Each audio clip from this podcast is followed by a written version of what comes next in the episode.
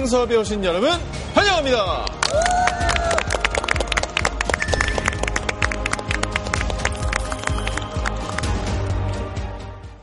여러분 오늘 너무 반가운 소식이 있어요. 앞으로 인생 수업과 함께할 새로운 학생이 우리 교실을 찾아왔습니다.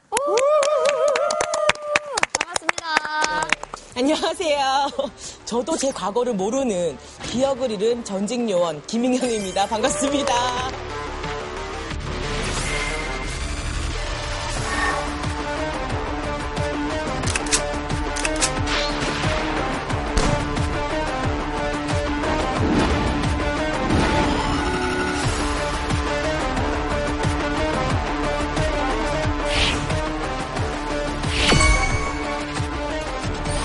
사실 저는요, 이렇게 항상 이제 위를 채워 왔거든요. 네. 근데 뇌가 너무 비었어요. 그래서 여기 와서 뇌를 좀 이렇게 가득 채워서 가겠다라는 마음으로 네. 이렇게 같이 합류하게 되었습니다. 잘 부탁드립니다. 저도 저지만 오늘 아주 멋있는 분이 함께 했습니다. 네. 소개 부탁드릴게요. 네, 여러분 안녕하세요.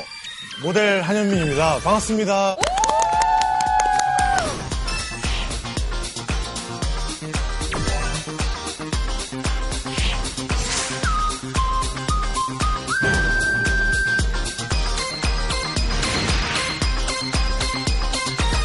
현민 씨 지난번에도 한번 나오셨었는데 네. 그때는 10대였죠. 어, 그쵸. 이제 그때 제가 18살 때 2학년 나왔는데 이제 어느덧 21살이 됐어요. 청년이 됐어 이제. 저도 사실 이제 20대를 굉장히 기다렸는데 저희 20살 이럴 때 코로나가 터졌거든요. 제일 하고 싶었던 게 뭐예요? 20대 되면? 제일 하고 싶었던 거요? 네. 사실 그건 이뤘어요. 제가 제일 하고 싶었던 게 여자친구? 아, 그런 거는 말고요. 이제 PC방 24시간. 아, 그거 그거. 셧다운 해도 안 되는 거. 이야. 왜냐면 미성년자 열심히 나가야 되니까. 맞아 맞아. 근데 20살 되자마자 PC방에 그냥 살았어요. 이렇습니다. 곧. 오. 자, 오늘을 시작으로요. 앞으로 총 15편의 인생 수업이 펼쳐질 예정인데요. 인생의 지혜를 특별히 나눠주시고 삶에 대해 다시 한번 생각해 볼 수 있게 해주는 강연자를 특별히 진정한 친구라는 뜻의 지기로 오늘부터 좀 이름을 붙여볼까 합니다. 지기. 자, 그러면 오늘 첫 수업의 인생 지기는 과연 어떤 분일지 지금 바로 화면으로 만나보시죠. 황준호! The Oscar goes to Jung Jung Yoon. For Best Animated Short Film, here are the nominees. Opera,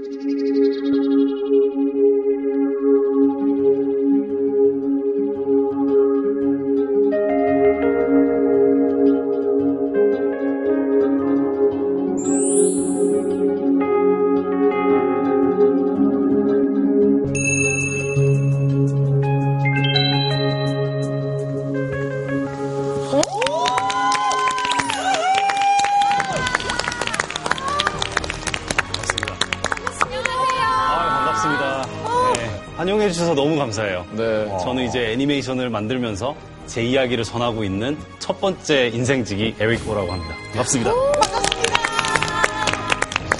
와, 지금 혹시 화면에 보이는 이 작품들 있죠? 이게 다 감독님께서 직접 만드신 작품들인 건가요? 저도 이렇게 크게 보니까 감회가 정말 새로운데 제가 제작한 애니메이션 스틸컷들입니다. 와, 멋있다. 아카데미 하면 진짜 최고의 시상식이잖아요. 근데 딱 내 작품 딱 노미네이트 됐다. 이런 소식을 들었을 때 기분이 어떠셨는지 진짜 궁금해요. 정말 꿈을 꾸는 것 같았어요. 왜냐하면 이게 짧지 않은 제작 기간이 들어갔어요. 한 4년 정도 예, 소요를 해서 너무 값지게 다가왔고요. 예, 그렇기 때문에 정말 여전히 마음속에 큰 의미로 자리 잡고 있는 것 같아요. 예. 현장에 뭐 많은 분들이 계셨겠지만 유재정 선생님을 직접 만나서 좀 대화를 나누셨는지도 그런 것도 궁금해요. 실제로 이제 들어갔는데 이제 미나리 팀원 분들이 다 계시더라고요. 그래서 거기에 윤여정 배우님도 계시고 한예리 씨도 계시고 다 계셨어요. 그 윤여정 배우님께서 많이 놀라셨어요. 왜냐면은 이제 한국 다른 작품이 와 있는지 잘 모르셨었나 봐요. 그리고 가는 길목에 배우님을 또 한 번 마주쳤는데 저는 아쉽게 이제 수상을 하지 못했지만 격려해 주시는 거예요. 어, 뭐 응원했는데. 근데 뭐 아직 젊고 또 만들면 되고 뭐 여기 왔는데 우승이 이게 무슨 상관이냐. 그런 마음에 진심으로 위안을 받았었던 기억이 있습니다. 네. 근데 사실은 거기에서 수상을 했느냐 안 했느냐가 중요한 게 아니라 오스카에 이 노미네이트가 됐다라는 자체가 굉장히 놀라운 일인 것 같아요. 근데 제가 좀 궁금한 게요. 후보는 어떻게 되는 거예요? 전 세계적으로 한 9천 명에서 만명 되는 옥스카 회원들이 있어요. 근데 그 안에 이제 그 헐리우드 배우분들도 계시고 감독분들이나 이제 영화 관계자들이 계시는데 그런 분들이 무기명으로 투표를 해요. 그렇게 하면서 후보군이 짜여지고 그 안에서 이제 우승하시는 분들까지 선출이 되는 그런 방식인데 제가 알기로는 그 9천여 명 되는 그 회원들 중에 한국인 분들이 40명 정도도 안 되는 걸로 알고 있어요. 굉장히 네. 소중해요. 예, 그래서 뭐 얼마 전만 해도 이거는 뭐 백인들의 잔치다. 뭐 좀 이런 얘기들이 있었잖아요. 근데 그렇기 때문에 더욱 제가 이제 동양인으로서 이제 그 무대에 섰을 때 정말 어, 책임감도 느껴지고 너무너무 큰 영광이라고 느꼈던 것 같아요. 예. 저 오늘 선생님이 오신다는 말씀 듣고 그 노미네이트 됐던 작품 오페라를 보고 싶어서 검색해봤어요. 근데 볼 수 있는 데가 없는 거예요. 오늘 혹시 차클에서 볼 수 있습니까? 그렇지 않아도 오늘 조금 공개를 살짝 하려고 생각을 하고 있습니다. 오, 진짜 영광이다. 귀한 작품을. 노미네이트 이야. 자, 그럼 오늘 첫 번째 인생 수업 이제 시작입니다. 선생님께서 들려주실 이야기는 어떤 내용인가요? 제가 애니메이션에 어떻게 사랑에 빠지게 되었고 또 어떤 과정을 통해서 현재의 감독이 되었는지 꿈을 이제 쫓으시는 분들이나 꿈을 찾고자 하는 분들께 조금이나마 영감이나 희망의 메시지가 되었으면 하는 바람으로 이렇게 나오게 되었습니다.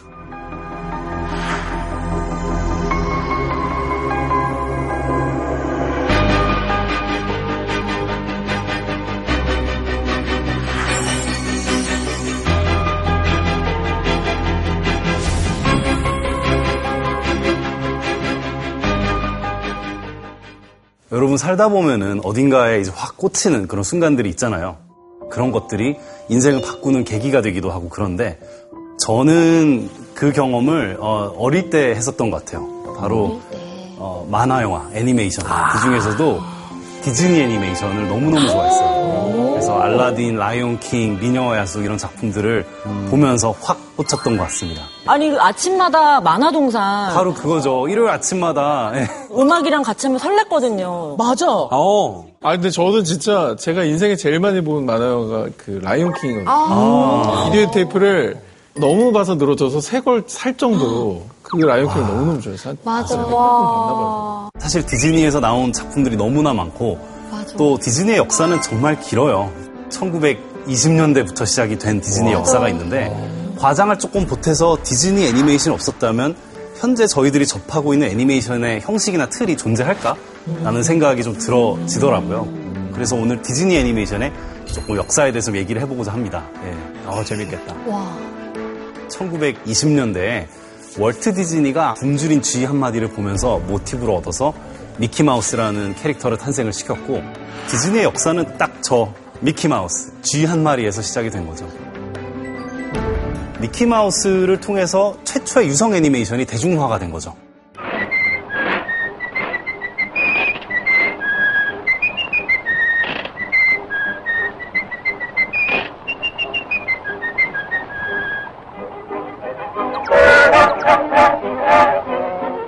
저거 영화 시작하기 전에 저거 돌잖아요. 맞습니다. 어, 맞아요. 예, 그게 아마 지금도 그때 역사의 시작을 축하하는 의미에서 여전히 딱 그거를 가지고 있어요. 아. 그 다음에 불과 10년 정도 지나서 최초의 장편 애니메이션이 등장을 해요. 그것이 바로 백설공주와 일곱 난장이.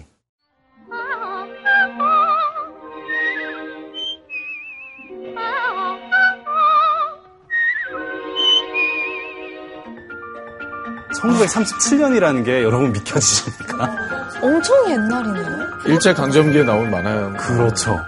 그때 정말 와 애니메이션이라는 게 이렇게 대중적으로 보여질 수가 있구나라고 생각이 든 거고요. 그러면서 이제 최초의 애니메이션 팀이 디즈니에 탄생을 해요. 그게 나인 올드맨이라고 어, 정말 애니메이터들이 다 모여서 이제 만든 어떤 그림을 그리는 작가들 집단인데 그 후에 뭐 밤비, 피노키오 그런 수많은 명작들이 탄생을 했고요.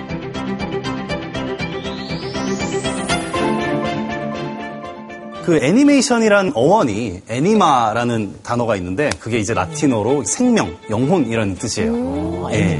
말 그대로 애니메이션이란 거는 사물에 생명을 불어넣다라는 의미가 되고요. 이제 그렇기 때문에 애니메이터라는 것은 움직임을 그림으로써 표현하는 그런 사람들이라고 할 수 있겠죠. 예. 와, 멋있다. 그렇구나. 아, 이렇게 어원을 들으니까 되게 애니메이션이 뭔가 장엄하고 되게 거대한 존재로 여겨져요. 오, 생명을 불어넣는. 네. 그냥 단순히 만화, 만화 영화로만 알고 있었지만 네. 사실은 이런 어떤 심오한 철학적인 의미가 담겨 있는 그런 기법이라고 할 수가 있겠죠. 예. 그리고 또 이제 세월이 많이 흘렀어요. 그렇게 계속 나오다가 한 8, 90년대쯤에 두 번째 황금기가 오는데 그때 디즈니가 생각했던 게 음향과 음악을 접목해서 뮤지컬 애니메이션이 탄생을 하게 된 거예요. 그래서 방금 말씀드린 인어공주, 미녀와 야수, 알라딘, 라이온킹 이런 작품들이 나오게 된 거죠. 예. tale as old as time, true as it can be. Just a little change, small to say the least, both a little scared, neither one prepared. Beauty and the Beast. under the sea, under the sea. Nobody beat us, fry us, and eat us in fricassee.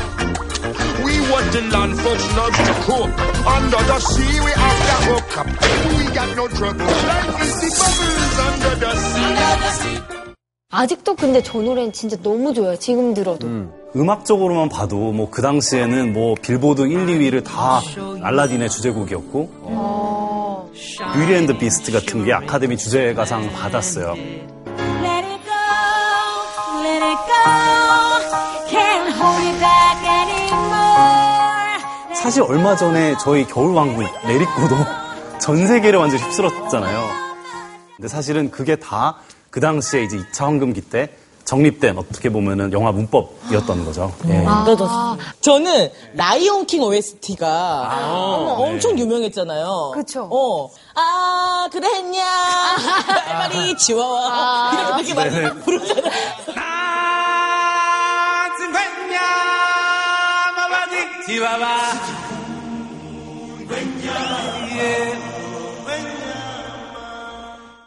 어떤 사람들은 또 나주 평야라고도 어, 맞아. 나주 평야.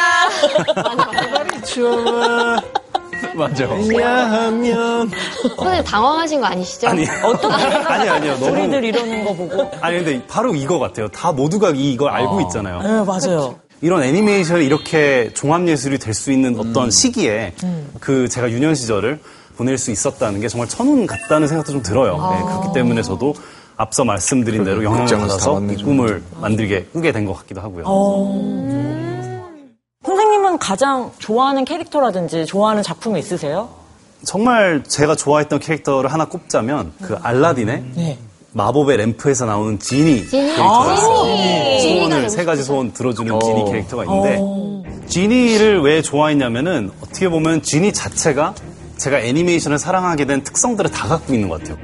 그게 막 변신을 해요. 막 크기도 맞아요. 커졌다가 맞아, 맞아, 조그매졌다가 굉장히 역동적이에요. 완전히 자유분방하게 상상의 틀을 깨는 움직임들을 계속 보여주니까 너무 재밌다. 어렸을 때 막 스케치북도 이렇게 쌓일 정도로 저만의 지니 스토리를 만들어서 그릴 정도로 지니를 좋아했던 기억이 있습니다.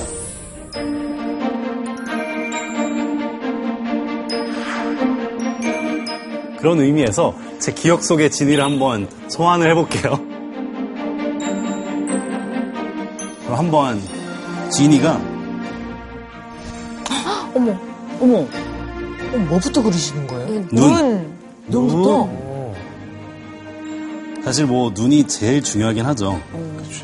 그리고 지니 특유의 매부리 코 그리고 광대가 이렇게 있어요. 지니는. 오, 오, 오. 그리고 지니는 그 로빈 윌리엄스의 특유의 환한 웃음 있잖아요. 턱이 또 이렇게 크게. 맞아. 와. 우와, 와. 얼마나 많이 그리셨으면 그냥 이렇게 쓱쓱 그리시는 거예요? 저도 이거 진짜 오랜만에 그려봐서 좀 기억을 막 되짚으면서 그리고 있는데 와, 오, 대단해. 어머, 어머, 어머, 어머, 너무 신기하다. 이 아이의 색깔을 좀 칠해주면 좋겠죠. 우와, 색깔까지. 색깔까지. 오. 진이다. 와, 오. 와, 진이 왔어. 아, 아, 멋있습니다. 진짜 멋있다. 근데 부모님 입장에서는 애가 TV 앞에서 만화 보고 있으면은 아우 커서 뭐가 될라들어나 이렇게 걱정이 되게 많으셨을 것 같아요. 네네네. 부모님은 뭐라고 하셨어요 어릴 때? 사실 제가 여러분들 앞에서 오늘 이렇게 말씀드리는 걸 보면 상상이 잘 안 되실 수도 있지만 저는 어릴 때 굉장히 내성적이고 좀 어눌한 아이였어요. 근데 그림으로 엄청 파고드니까 부모님 입장에서는 그게 어떻게 보면은 어 좋아 보였던 거죠. 아 이렇게 좋아하는 걸 찾고 이걸 통해서 자기 표현을 하니까 그래서 부모님께서는 이렇게 좀 응원을 해주셨던 것 같아요. 그걸 막지는 않고 그리고 뭐 디즈니 테이프도 아버지께서 실제로 어디 출장 갈 때마다 테이프를 직접 미국에서 사오시는 거예요. 그 영향도 제가 받았었으니까 어떻게 보면은 너무 감사한 일이죠. 예. 사실 궁금한 거는 좋아하는 일을 어떻게 직업으로 삼을 수 있을까라는 거예요. 제가 지금 디즈니를 좋아한다고 애니메이터가 당장 될 수 있는 건 아니잖아요. 어떤 단계를 밟아서 그렇게 내가 정말 좋아하는 일을 직업으로 만들 수 있었을까에 대한 궁금증도 있을 것 같거든요. 커리큘럼 한번 짜주십시오. 좀 실제로 제가 어떤 과정을 겪었느냐 좀 이제 공유해 드리자면은 애니메이션을 굉장히 좋아하긴 했지만 좀 머리가 굵어지고 그림을 많이 그리다 보니까 그냥 이런 그림과 비주얼 아트의 기초를 배우고 싶더라고요. 그래서 어떤 시각 예술의 기초에는 결국에 순수 예술이 있고 그렇기 때문에 저는 고민을 많이 하지 않고 서양학과 순수 예술과에 진학을 하게 됐어요. 그랬는데 와 이 미대에 갔더니 우리나라에서 정말 날고기는 그림 잘 그린다는 애는 다 모여 있는 거죠. 저는 실제로 인문계 출신이었어요. 그래서 뭐 막상 갔더니 예고 출신 분들도 많이 계시고 이제 그림을 너무 잘 그리는 분들이 많으니까 딱 주눅이 1차 주눅이 들었죠.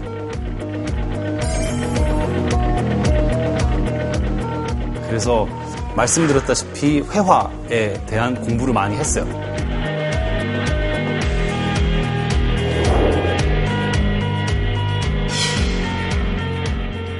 아, 근데 그때부터 좀 느낌이 내가 정말 원하는 이런 스토리텔링은 아닌 것 같은데 하면서 스멀스멀 그래 나 정말 애니메이션 너무 좋아했잖아 이런 기억이 다시 딱 살아난 거죠. 근데 그 경계쯤에 저한테 굉장히 영감을 줬던 어, 화풍의 작가가 르네 마그리트 혹은 살바도르 달리 초현실주의 작품에 굉장히 제가 많은 영감을 얻었었어요.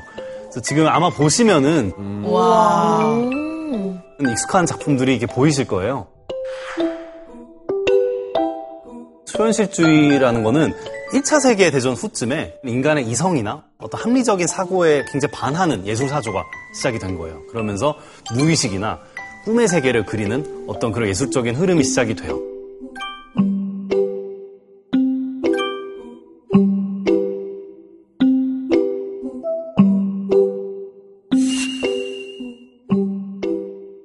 진짜 상상력을 자극하는 그림이었고. 그렇죠, 그렇죠. 돌이켜 보면은 그게 애니메이션이 갖고 있는 자유로움과 그 상상의 세계와 너무 잘 맞아 떨어지는 것 같아요. 그래서 저도 모르게 특히 초현실주의 작품에 많은 영감을 받았던 것 같아요.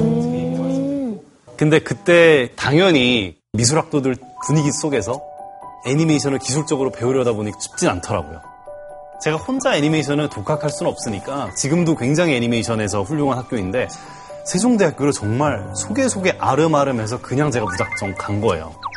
오, 그때 아직도 기억이 나는 게 딱 연구실 문을 열었는데 제가 너무 좋아했던 디즈니 애니메이션 포스터들 막 붙어 있고 그런 걸 보면서 완전 온몸에 전율이 온 거예요. 그때 너무너무 기뻤고 그래서 교수님한테 전 무조건 여기서 조금 공부해보고 싶다고 했어요.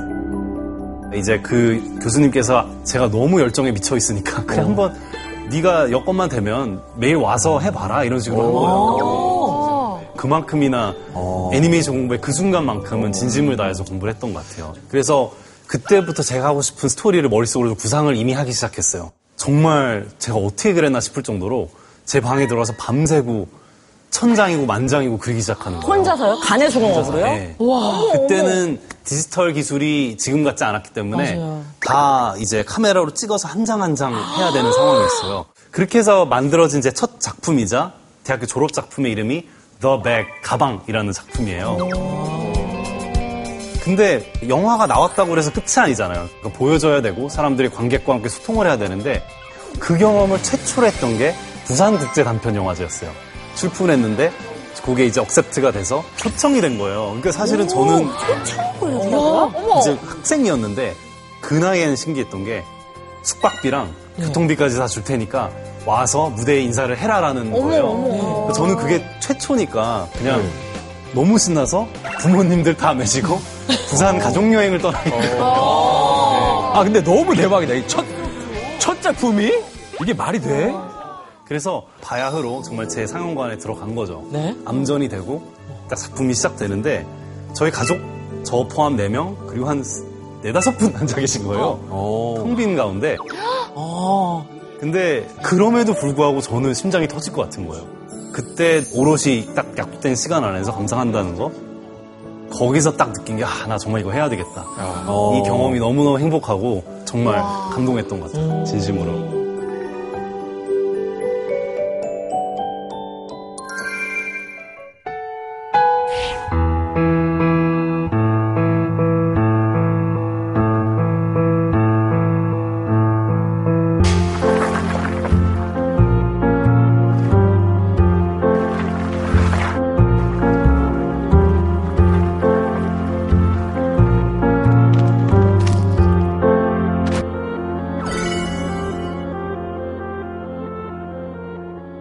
정말 그때 한 2, 3년의 시간을 진짜 너무너무 재밌었어요. 재밌었고 행복했고 그 애니메이션을 만들고 영상을 만드는 그 과정 자체에 굉장히 몰입해서 예, 있었던 것 같아요. 그러면 이제 선생님께서 저기에서 이제 대상을 타고 아나 이제 한국은 정리를 했다. 나 이제 미국으로 가서 아 진짜들이랑 한번 붙어보겠다. 이런 생각을 가지고 이제 미국 유학 가신 건가요? 그런 마음으로 위풍당당하게 갔죠. 어. 그래 나 대상도 받았고 어. 예. 신나게 갔죠. 유학을 떠난 거죠. 그래서 또 새로운 도전의 생활이 시작이 됐어요. 미국이라는 이제 타지에서 이방인으로서 동양인으로서 이제 생활을 처음으로 독립해서 시작이 된 거잖아요. 그렇기 때문에 성인이 돼서 완전히 미국에 내가 적응하러 갈 거야라고 하는 거는 새로운 마음가짐으로 이제 갔었던 거죠. 근데 미국이 또 만만치가 않은 사회잖아요. 동양인이 그럼요. 예.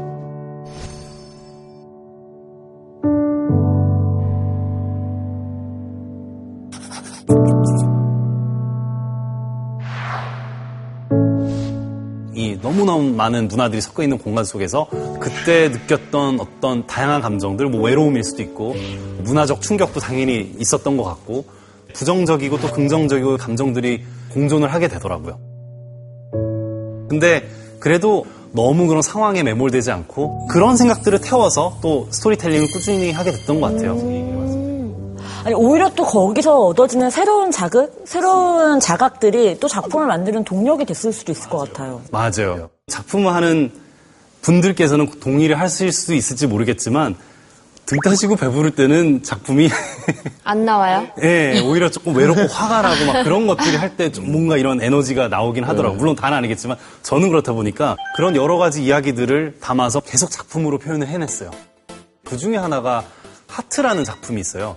예, 하트라는 작품을 오늘 한번 같이 보여드리고 싶어서 준비하게 됐습니다. 기대된다. 와.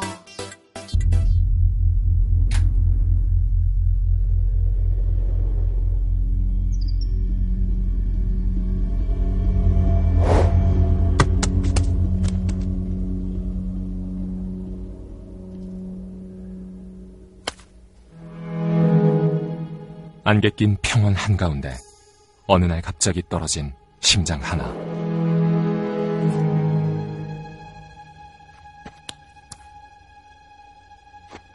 한 남자가 그 심장을 주어 어디론가 향합니다. 그런데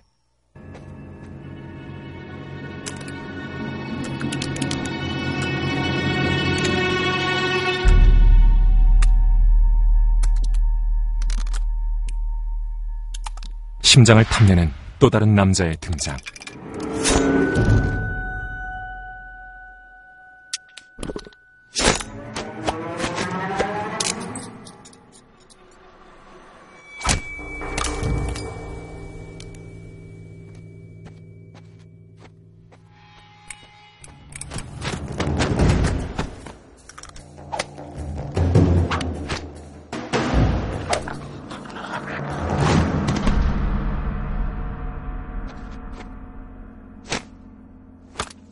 치열한 몸싸움을 벌인 끝에 주인공은 간신히 심장을 지켜내는데요.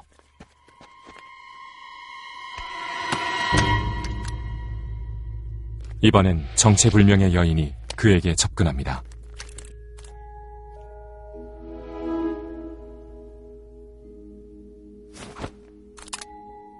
그녀도 심장을 원하는군요.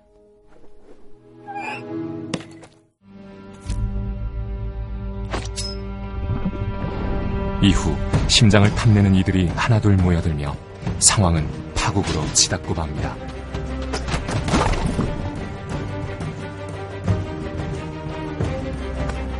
어느새 심장은 수단과 방법을 가리지 않고 차지해야만 하는 대상이 되었습니다.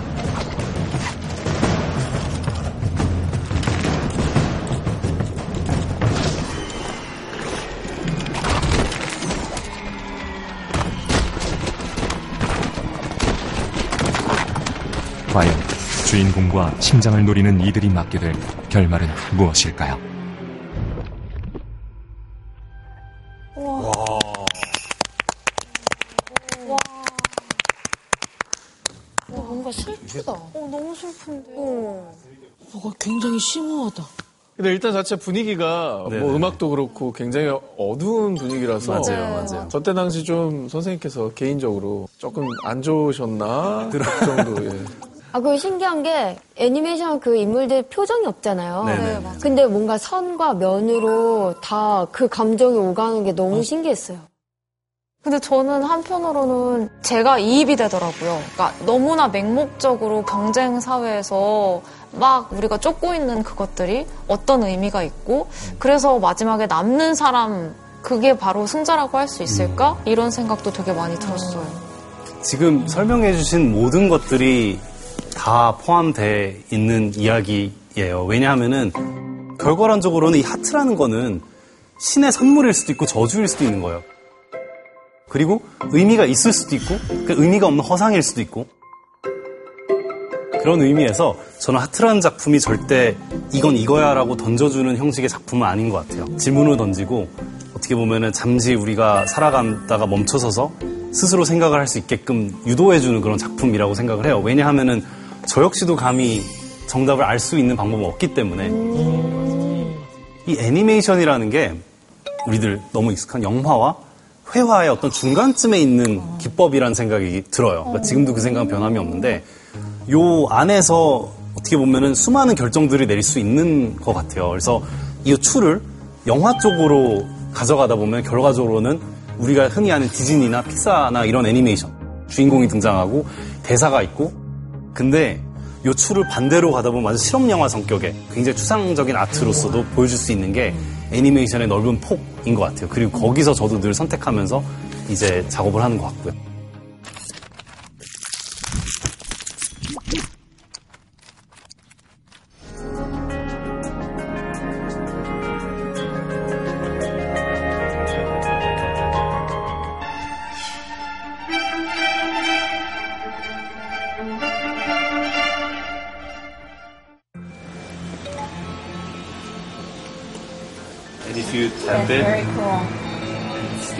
Oh, that's great. 근데 아까 전에 선생님께서 픽사에서 일을 하셨다고 들었거든요. 그러면 이제 이런 작품들로 인정을 받아가지고 스카우트로 이제 넘어가신 거예요? 그러니까 픽사라는 곳은 정말 애니메이션을 공부하고 그림 공부하는 분들께는 정말 꿈의 직장이라고 일컬어질 정도로 많은 분들이 입사하고 싶어하는 스튜디오죠. 당연히 저는 그곳을 스카우트라는 개념보다는 밑바닥 인턴부터 시작을 했어요. 그래서 인턴으로 이렇게 들어가서 그 애니메이션 부서에 한 10명 정도 되는 10명에서 12명 되는 인턴을 딱 뽑아서 한두 명만 채용하는 그런 시스템인 거예요. 근데 와, 나 이제 하트란 것도 만들었고, 애니메이션 훨씬 많이 만들었고, 자, 이제 픽사만 점령하면 돼. 자신감 뿜뿜. 인턴으로 간 거죠. 허나, 정확히 제가 처음 성형학과 시작했던 그 경험을 똑같이 했어요. 이제는 정말 세계에서 날고긴 애들이 다 모인 거죠. 그냥 당장 내일 뽑아도 픽사의 스타일에 맞게 움직임을 구현할 수 있을 것 같은 학생들이, 인턴들이 대부분인 거예요. 반면 저는 픽사의 분위기를 적응을 잘 못하겠는 거예요. 처음에는. 그래서 마지막엔 결국 어떻게 됐냐면은 떨어졌죠. 떨어졌어요. 그냥 탈락. 어머. 탈락이라고요? 진짜요? 근데 그러고 나서 좀 한 달 반 정도 흘렀었나? 딱 전화가 모르는 번호에서 오는 거예요. 네. 딱 받았는데 픽사래요. 어머. 혹시 너 다른 데 채용 안 돼서 그냥 있으면 픽사 다시 올래? 이렇게 얘기하는 거예요. 그게 사실 다시 오라는 제안이었던 거죠. 안가 그러죠. 안 가 그럴 수 없고 이미 저는 짐을 싼 채 거기를 향해 운전을 어 괜히 출발했어요. 왜냐면은 저도 떨어질 때 담담하게 이렇게 갔지만 그런 그런 거죠. 저 때가 정말 그때였어요. 정말 딱 입사한 직후에 나 왔어 막 이런 느낌으로 해서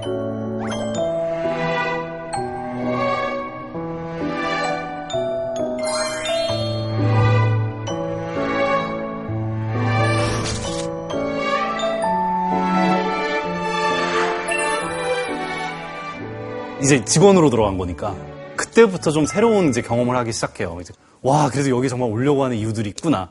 픽사라는 곳은 규모가 한 1200명 정도 규모가 되는데 반은 과학자 반은 예술가예요 사실. 반은 과학자라고요? 왜냐하면은 이게 최첨단 CG 기술로 애니메이션을 만드는 곳이거든요. 전통 회화 방식이 아니라. 그래서 예술가들이 이야기를 만들고 디자인을 하고 구현하는 기술들을 자체적으로 개발을 하는 거예요. 어, 신기하다. 그런 의미에서 픽사라는 회사가 참 역사적으로도 흥미로운 집단 같아요. 스티브 잡스, 너무 잘 아시는 그 애플로 유명하신 그분과 존 라세터라는 창작자, 에드 캣멀이라는 과학자 쪽에서 저명하신 분이 의기투합해서 탄생한 게 바로 픽사 회사인 거예요. 예. 원래는 작은 하드웨어 소프트 회사였어요.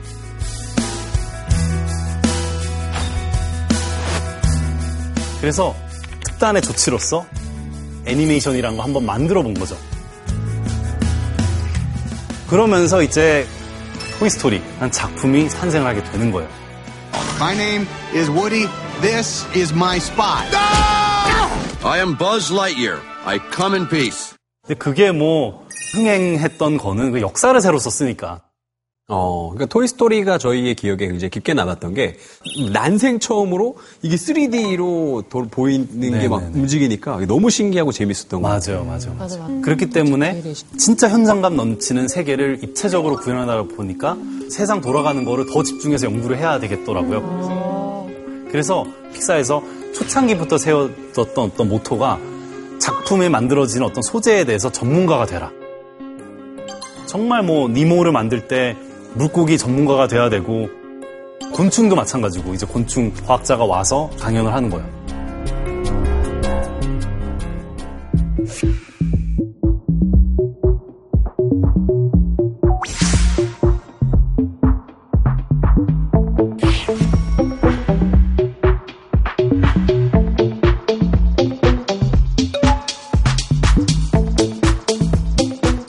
그리고 이제 인사이드 아웃이라는 작품이 있어요. 이건 완전 인간 심리에 대한 영화잖아요. 그래서 피트 닥터라는 그 감독님이 인격체를 동화적으로 풀기 위해서 심리학 책을 몇 권을 뗐대요. 왜냐하면 저희들은 현실에 근거해서 거기서 상상력을 만들고 싶지 허황된 그냥 환상만 보여주고 싶지 않은 거예요. 그냥 마냥 상상력이었다면 이렇게 와닿지 않았을 것 같아요. 너무 공감하면서. 어, 맞아, 맞아. 연기도 method 연기가 있다면 이렇게 애니메이션을 만드는 것도 정말 method적인 어, 접근을 같아요. 그렇죠. 하시는 것 같아요. 아니 근데 감독으로서 혼자 작품을 하시다가 네네네. 픽사라는 큰 회사에 들어가셨잖아요. 네네네. 근데 어떤 차이가 있었는지 좀 궁금해요. 아, 이게 그 제가 감독이었을 때는 규모는 작지만 제 이야기를 오롯이 그냥 100% 표현할 수 있었다면 픽사라는 조직에 와서는 저 같은 아이들이 모여 있는 거예요. 그러면서 한 커다란 이야기를 이- 얘기하기 위해서 우리만의 작은 이야기들을 막 넣어서 하나의 커다란 이야기를 만들어내는 경험을 하게 된 거죠. 네, 그렇습니다. 그래서 앞서 얘기 나눴던 인사이드 아웃에 나오는 빙봉이라던가 기쁨이 슬픔이 뭐 이런 캐릭터들을 이제 연기하고 움직임을 불어넣었죠. 그리고 뭐 몬스터 대학교에서도 그렇고 지금 접하셨을 수많은 애니메이션에 나오는 캐릭터들을 제가 움직임을 부여하고 연출했습니다. 와, 제 인생 캐릭터 빙봉이거든요. 진짜. 멋지다. 멋있다. 그러면은 그 많은 캐릭터들이 있겠지만 그 중에서도 제일 이제 애정이 가는 캐릭터가 있을까요? 다 소중하지만 꼭 하나 꼽아야 된다면은 그 꼭 하나 꼽아야 된다면은 그 도리를 찾아서라고 니모를 찾아서 2예요. 후속편이 나왔는데 거기에 나오는 조연 캐릭터 문어 행크가 있는데 네. 행크라는 캐릭터를 제가 정말 많은 부분 담당해서 연출을 했어요. 근데 이 캐릭터가 픽사 역사상 가장 제작비가 많이 들어간 캐릭터죠. 진짜요?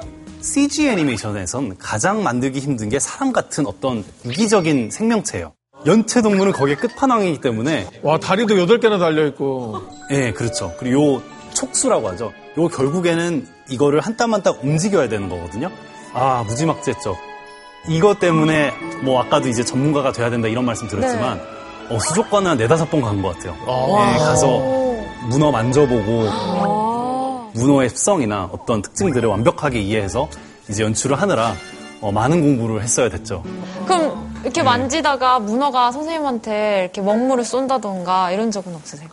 아, 한번 제가 처음에 약간 아직도 좀 마음에 남는 미안함이 있는 게 정말 이런 대왕 문어였어요. 이만한 네. 정말 인문어였는데 손을 넣었는데 너무 세게 붙잡는 거예요. 덜컥 순간 겁이 난 거예요. 근데 그때 젠틀하게 뽑아야 되는데 저도 모르게 그냥 빠삭한 거예요. 근데 무서우니까. 이제 주변 사람들이 놀란 거, 아, 그렇게 하면 안 된다고. 오. 근데 그 마음이 며칠이 가는 거야.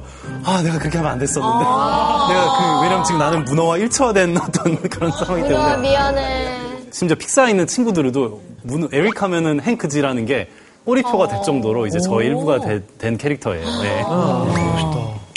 그런데 한 편 픽사 애니메이션에 나오는데 한 얼마 정도 걸릴 것 같으세요? 그 시간이? 네. 한 4, 5년은 걸리지 않을까요? 4, 5년. 정확해요. 한 4, 5년 정도 걸리고 되게 오래 예, 걸리네. 정말 뭐 무지막지한 제작비가 소요가 되고요. 그리고 이제 그거에 들어가는 인원수도 한 400명, 500명 정도 아, 아티스트들이 들러붙어서 이제 작업을 하게 돼요. 엄청나다. 그래서 이번에는 제가 한번 오늘 픽사 애니메이션 어떻게 만들어지는지 좀 소개를 좀 해드릴까 해요. 오, 예. 좋아요. 너무 신기하다. 그 400명, 500명들이 한꺼번에 들어가서 4년을 내내 보내는 건 아니에요. 그러니까 결국에는 픽사도 회사다 보니 분업화가 돼 있는 거죠. 어떻게 보면은 영화 한 편도 결국에는 작가가 앉아서 시나리오를 쓰잖아요. 애니메이션도 똑같죠. 감독 그리고 감독 외에 그 기술적으로 글을 조금 잘 정리해 줄 수 있는 작가 이렇게 둘이서 첫 1, 2년을 둘이서만 보내요. 캐릭터도 나오고 세계관도 나오고 그렇게 하는 거죠. 그래서 스토리팀에서 초창기 1, 2년 딱 잡고 이제 그게 여기서 두 갈래로 나눠지는데 디자인하는 팀과 두 번째 콘티 짜는 팀.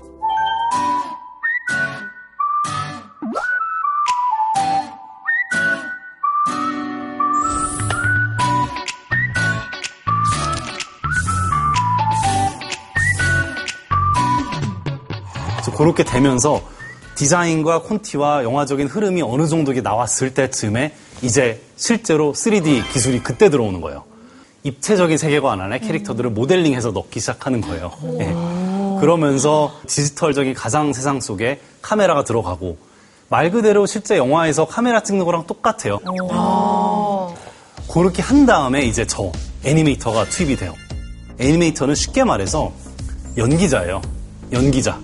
이 캐릭터가 그냥 이런 식으로 그냥 아무런 감정 없이 오는 거를 말하게 하고 눈을 깜빡이게 만들고 울게 만들고 막 날아오르게 하는 그런 움직임들을 다 애니메이터들이 구현을 하는 거예요. 그렇기 때문에 애니메이터들이 한 편에 한 5, 60명 정도 들어가요. 그게 저가 일부였고. 근데 영화 할 때 배우들 연기자 이제 섭외할 때 그분들의 어떤 특성들이 있잖아요. 요 배우는 요런 거에 특화돼 있어. 그런 것처럼 애니메이터들도 똑같은 느낌으로 스- 이제 캐스팅이 시작돼요. 아. 왜냐하면 어떤 애니메이터들은 정말 감정 연기를 너무 잘하는 거예요. 그런 사람들은 거기 중심으로 어, 가끔씩 영화 보면 그냥 빵빵 터지는 장면들 있잖아요. 네. 거기에만 정말 잘하는 코미디언 같은 그런 애니메이터들도 또 있어요. 그리고 또 이제 아니면 화려한 액션. 이제 그런 것들을 연출 잘하는 애니메이터들도 있고 뭐 그런 식으로 이제 캐스팅이 되는 거예요. 그럼 에리고 저는 어떤 애니메이터였나 어디 특화되는 작품을 쭉 보셔서 알지만 그냥 틀 깨는 애였어요. 그냥 완전히 좀, 좀 기발한 생각이나 창의적으로 승부해야 되는 움직임이 필요할 때는 저한테 그런 샷들이 많이 왔어요. Hello, um, my name is Michael Makarovich, and I am an animator at Pixar Animation Studios. so Eric is just highly skilled. He's great. He's got such amazing 2D skills. He's got amazing 3D skills. In both of those, he can do different types of animation. So you've got cartoony or very naturalistic, realistic type of animation. I was lucky enough to share an office with Eric for about five years. He had something special in his work, and you could tell. Um, whenever he would show something, people were amazed, and they'd often come to our office. 이제 그런 과정들이 있었고 그 후에 조명도 들어오고 이게 실낸지, 실왼지, 밤인지 낮인지, 낮인지. 뭐 해지 해는 어디서 지는지에 따라서 storytelling이 완전히 달라지거든요. 우와. 그렇게 돼서 마지막에 정말 그 물리팀이라고 해요. special effect라고 그래서 이제 머릿결이라던가 불이 터지고 폭발하고 하는 것들만 이제 완전히 전문으로 하는 그 부서도 있어요. 예, 그렇게 돼서 거기에 음악, 또 사운드 디자인, 아. 최종 렌더링까지 돼서 이제 우리가 보는 영화관에서 작품이 보여지게 되는 거죠. 와, 아니 이런 과정들이 다 있다라는 걸 생각하면 보면은 감동 받으면서 봐- 볼 수밖에 없을 것 같아요. 더 보겠습니다. 가서 응원하겠습니다. 저그 궁금한 게 있는데 어쨌든 픽사도 회사잖아요. 그렇다면은 선생님도 되게 예술적으로 창의성이 넘쳐나는데 내 작품을 못할 때도 있고 그럴 때는 어떻게 하셨고 그런 경험도 있으신지 궁금해요. 어, 그거가 이제 굉장히 또 중요한 포인트예요.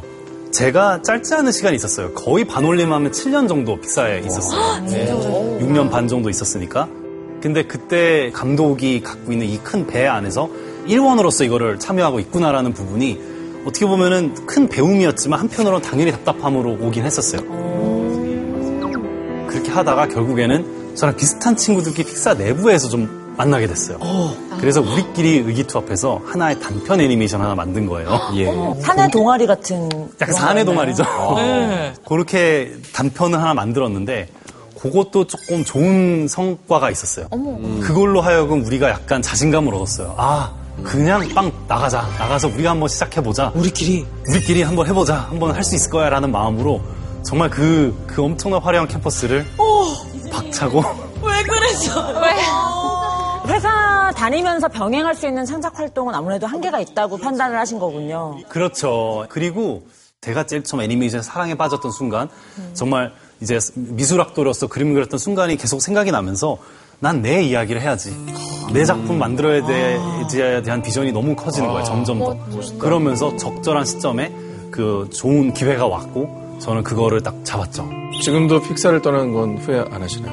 어, 근데 후회하지 않아요. 예. 그만큼이나 제가 제 작품을 해야 되겠다는 열망이 컸고, 그 당시에는 이게 지금 아니면 안 올 기회다라고 느껴졌던 것 같아요. 예. 그래서, 오케이, 가자. 그래서 맞아요. 박차고 나오게 된 거죠. 와. 근데 복지가 좋은 이 대기업 픽사에 다니시다가 이 작은 회사로 어떻게 보면 이직하신 거잖아요. 그렇죠. 그럼 이 작은 회사의 분위기는 어땠어요? 아, 분위기. 이게 정말 그 커다란 타이타닉 같은 cruise ship과 돛단배 돛단배의 차이라고 그래야 되나? 완전히 그냥 가구 조립에서부터 아, 방 한 칸 빌려서 그렇게 시작을 했어요. 손이 안 가는 곳이 없으니까 그죠? 그럼요.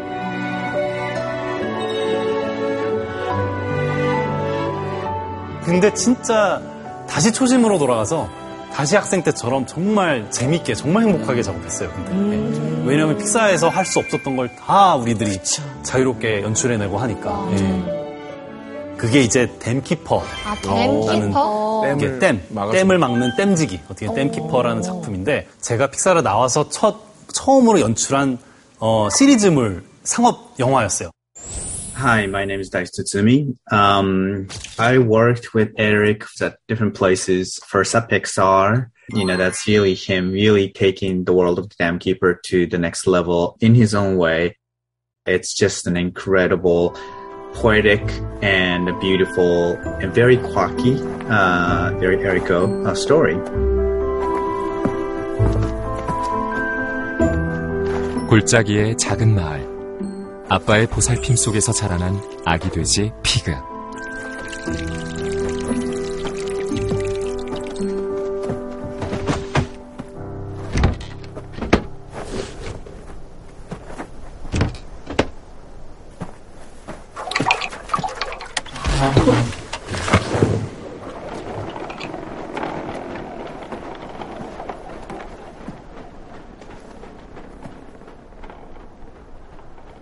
피그의 아빠는 마을의 댐을 지키는 자, 댐 키퍼입니다. 검은 연기로 뒤덮인 댐 건너편. 그곳은 꿈도 희망도 없는 무서운 세상이 펼쳐져 있습니다.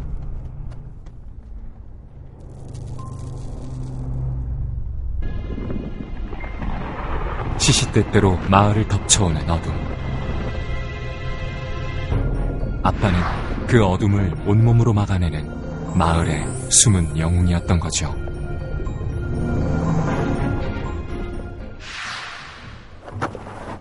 어느덧 시간이 흐르고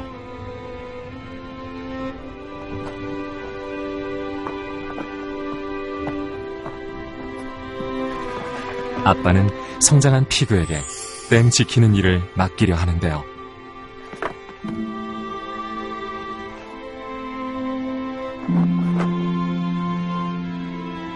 피그는 아빠가 했던 것처럼 마을을 지킬 수 있을까요?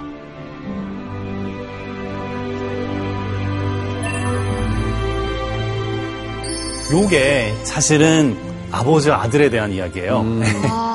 그 여러분들께서도 어렸을 때의 기억을 돌이켜 보면은 아빠라는 사람은 정말 큰 사람, 큰 존재잖아요. 슈퍼맨 같은. 예, 정말 슈퍼맨 같은 존재고 그 어렸을 때의 기억을 많이 쫓아갔어요. 그래서 정말 어떤 폭풍도 막을 수 있었던 그 아버지의 모습을 이 작품에서 연출을 했고 또 그런 아버지를 하염없이 기다리는 그 아들의 어때 어떤 그런 심정을 예, 그렸던 작품입니다. 그러니까 시각 디자인 쪽으로 굉장히 유명한 그 안시라는 곳에서 대상을 받았잖아요. 그. 애니메이션상에는 그게 깐느 맞아요. 아 진짜. 정말 저도 거의 눈물이 나더라고요.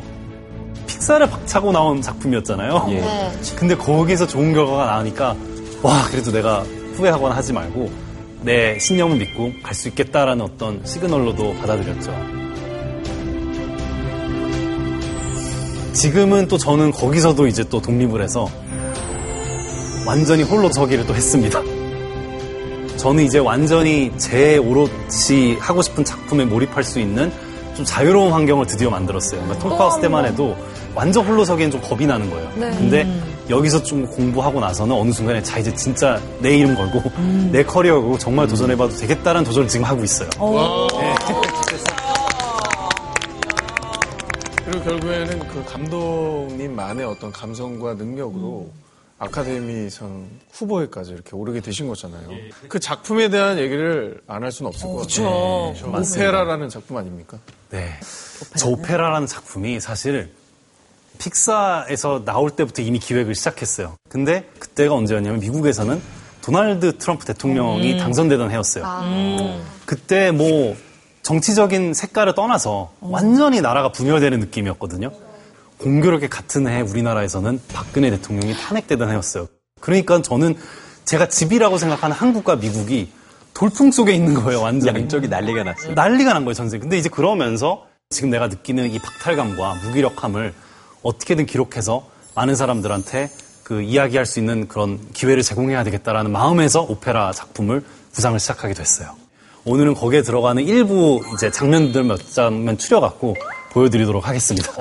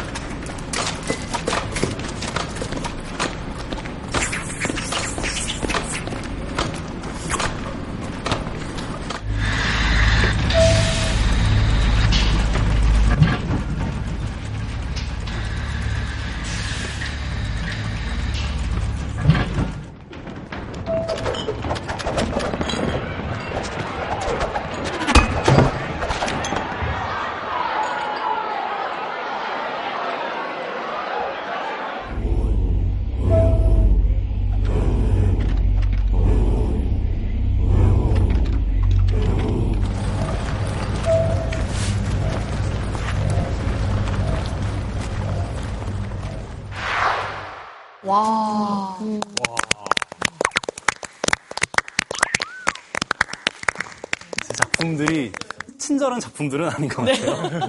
근데 이게 이제 실제로는 한꺼번에 연결돼 있어요. 그러니까 이게 지금은 더 가깝게 보여드리려고 일부러 가져왔지만 이제 모든 사회 환경들이 다 유기적으로 연결돼서 얘가 이렇게 하는 일이 여기에 영향을 미치고 이렇게 영향을 미치거나 하나의 큰 틀이 있기 때문에 그건 이제 나중에 전시회 꼭 오시면은 이거 그냥 살짝 맛만 보여주신 거군요. 이제- 전시에 오라고.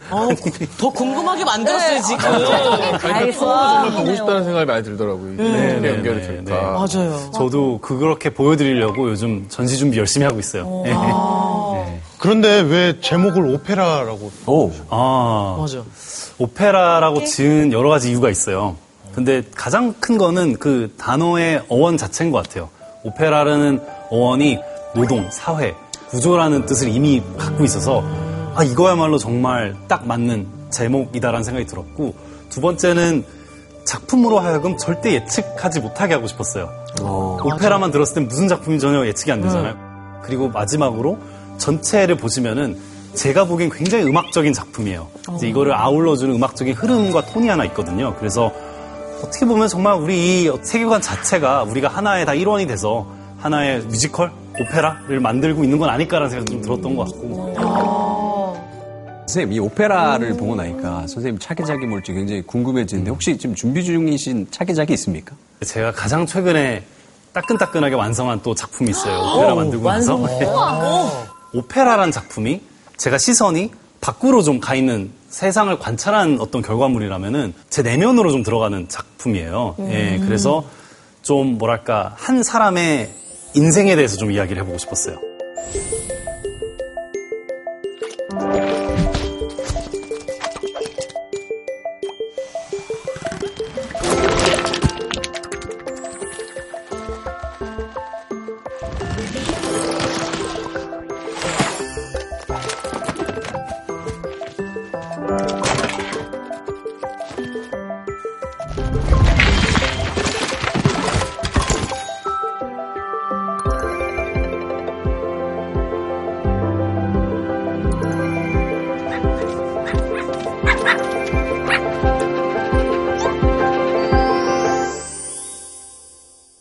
어떻게 보면은 오늘 우리가 하루 동안에 얘기 나눈 것들을 참 정리해주는 작품일 수도 있겠다는 생각도 좀 들어요, 감히.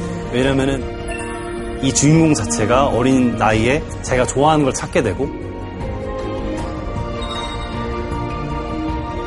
그러면서 이제 하나의 삶의 여정을 표현한 거기 때문에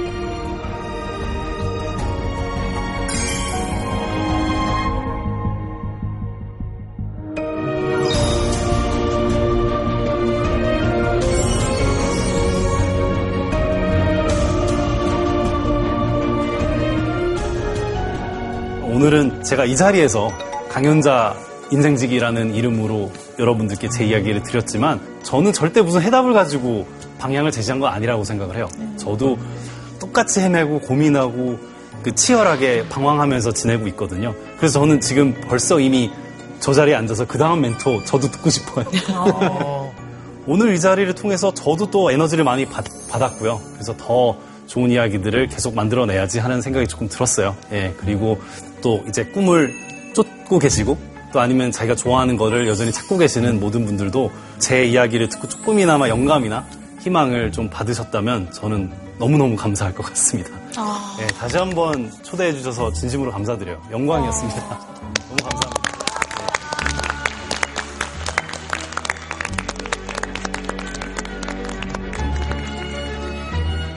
만나면서부터 인생이 정말 확 달라졌거든요.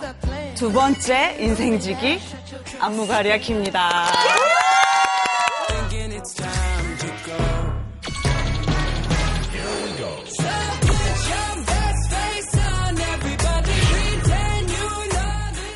거만해질 무렵에 이 1등을 놓치면 안 돼. 우울함이 찾아오더라고요. 뭐 1등 했는데 2등, 4등, 뭐 8강. 그때 깨달은 거예요. 춤은 같이 놀고 즐기고 이런 건데 좀 더 많은 사람들이랑 같이 추면 너무 재밌겠다. 같이 춤을 즐기고 싶다. 에나부 앱. 한번 더, 한 번 더. 오, 재밌다. 여러분들 인생에서 리듬을 찾아드리고 싶어요. JTBC 포텐 즐거움이 터진다.